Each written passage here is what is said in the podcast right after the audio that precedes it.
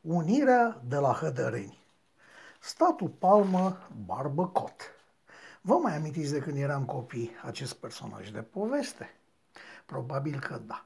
Era un pitic înalt de o palmă, cu barba lungă de o palmă, bătrân foarte și mai mereu prins în câte un trunchi de copac. De obicei, prezența lui era însoțită de textul Statul palmă barbă cot se repede la foc. Ce vor fi însemnând aceste vorbe la origini sau din ce cuvinte s-or fi tras ele, nu știe nimeni. Nici noi și nici etnografii și specialiști în basme populare.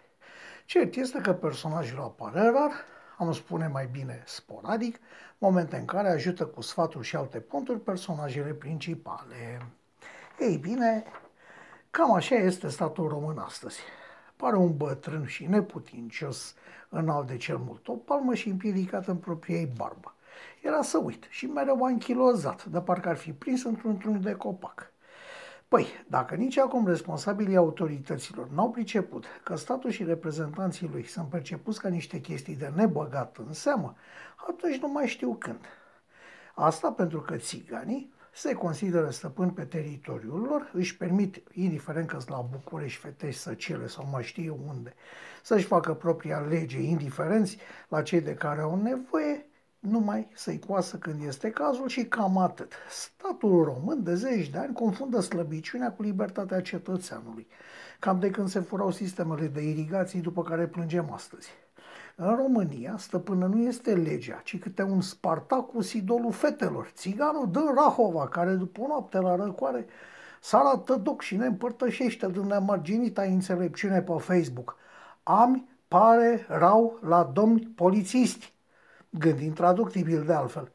Asta după ce a fost filmat înainte de venirea poliției strigând Așteptăm poliția, să vină poliția, revoluție, revoluție. Păi vă dați seama, țiganul se credea Iliescu. În sfârșit, asta a fost la București. Însă cele însă două familii țigăne s-au luat la bătaie. Dracu știe de ce. Dar cunoaște Săcele. Săcele de lângă Brașov. Dacă da, asta e. Dacă nu, e bine, însă cele există oameni așezați și muncitori, atât unguri cât și români. Oameni care de regulă se ajută între ei și coexistă așa, dar nu mai știu nici ei de când. Însă, tot însă, cel la ieșirea spre cheia este o zonă cunoscută de toată lumea sub numele poetic de țigănie. Ei bine, aici sunt, nu știe nimeni, câți țigani aciuați, dar zona nu este dens populată, ci de-a dreptul infestată de țigani. S-a, dus, s-a ajuns în situația în care șoferii sunt atenționați că atunci când trec prin țigănie să meargă la pas, ca nu cumva să-i deranjeze pe domnii țigănilor, să le dea idei și să provoace vreun accident, lucru care s-ar termina cu linșarea șoferului. Puteți crede? Ei bine, s-a mai întâmplat. Dacă nu știți zona, faceți un drum la Brașov pe DN1A. Inutil să vă povestesc că de jur împrejurul localității Săcele, munții sunt cheriți complet de pădure. Inutil să vă spun că poliția, adică statul Palmă Barbă Cot Român, n-a văzut niciodată căruțele coborând din munte cu copaci la remorcă. Inutil. Cam peste tot este la fel. Unde trăiesc țigani, unde s-au format ghetouri țigănești, nu funcționează nicio lege în afară de cea a pumnului. Sunt curios ce reacție are câte un sfătos apărător al țiganilor, câte un militant pentru respectarea drepturilor țiganilor, dacă îi se propune să locuiască în mijlocul lor.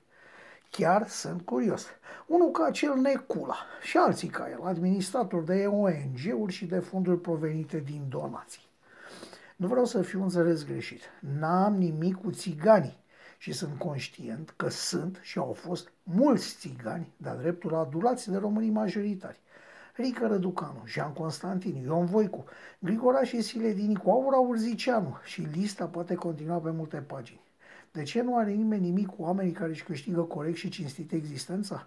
Din păcate, acești țigani reprezintă mult prea puțin din numărul mare de borfași pe care îi dă minoritate. Era să uit, în Gorj, alți 10 au fost reținuți pentru că s-au bătut în mijlocul drumului.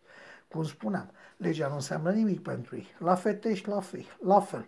La Sândărei, la fel. Dar ce ziceți de deșteptul ăsta din comuna Cetate, județul Dogi, care se roagă Domnului astfel, conform ProTV? Doamne Dumnezeul nostru, ne rugăm ție, împărate ceresc, ferește-ne pe noi țiganii de virusul acesta și îl dă către români ca să moară toți românii și țiganii să trăiască. Slavăție, Doamne, slavăție! Bănuiesc că pentru țigani și Dumnezeu este tot țigan. Așadar, în România, dușmanii românilor sunt țiganii. În cazul acesta, de ce mai sunt tratați preferențial? De ce legea se aplică discriminatoriu? De ce un copil de român trebuie să învețe pe rupte și să plătească și meditații pentru a intra la un liceu mai bun, pe când puiul de țigan are locul asigurat? Vedem clar că politica blândeții folosită în relația cu țiganii autohtone a fost una greșită și pierzătoare. Vedem clar că țiganii au învățat să profite de statutul de minoritate și să-și facă de cap. Vedem clar că în lipsa unei educații solide devin modele pentru copiii din familii mai sărace cu duhul.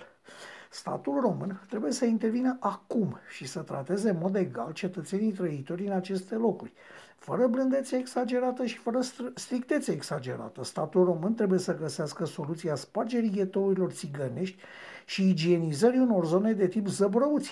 Statul român trebuie să-și pedepsească pe merit și să-și ajute pe merit toți cetățenii. În caz contrar, hădărenii din 93 sau Iașul lui Eugen Grigore din 74 se pot repeta oricând, în situația în care țiganii nu știu decât gustul găi- găinii de ciordeală.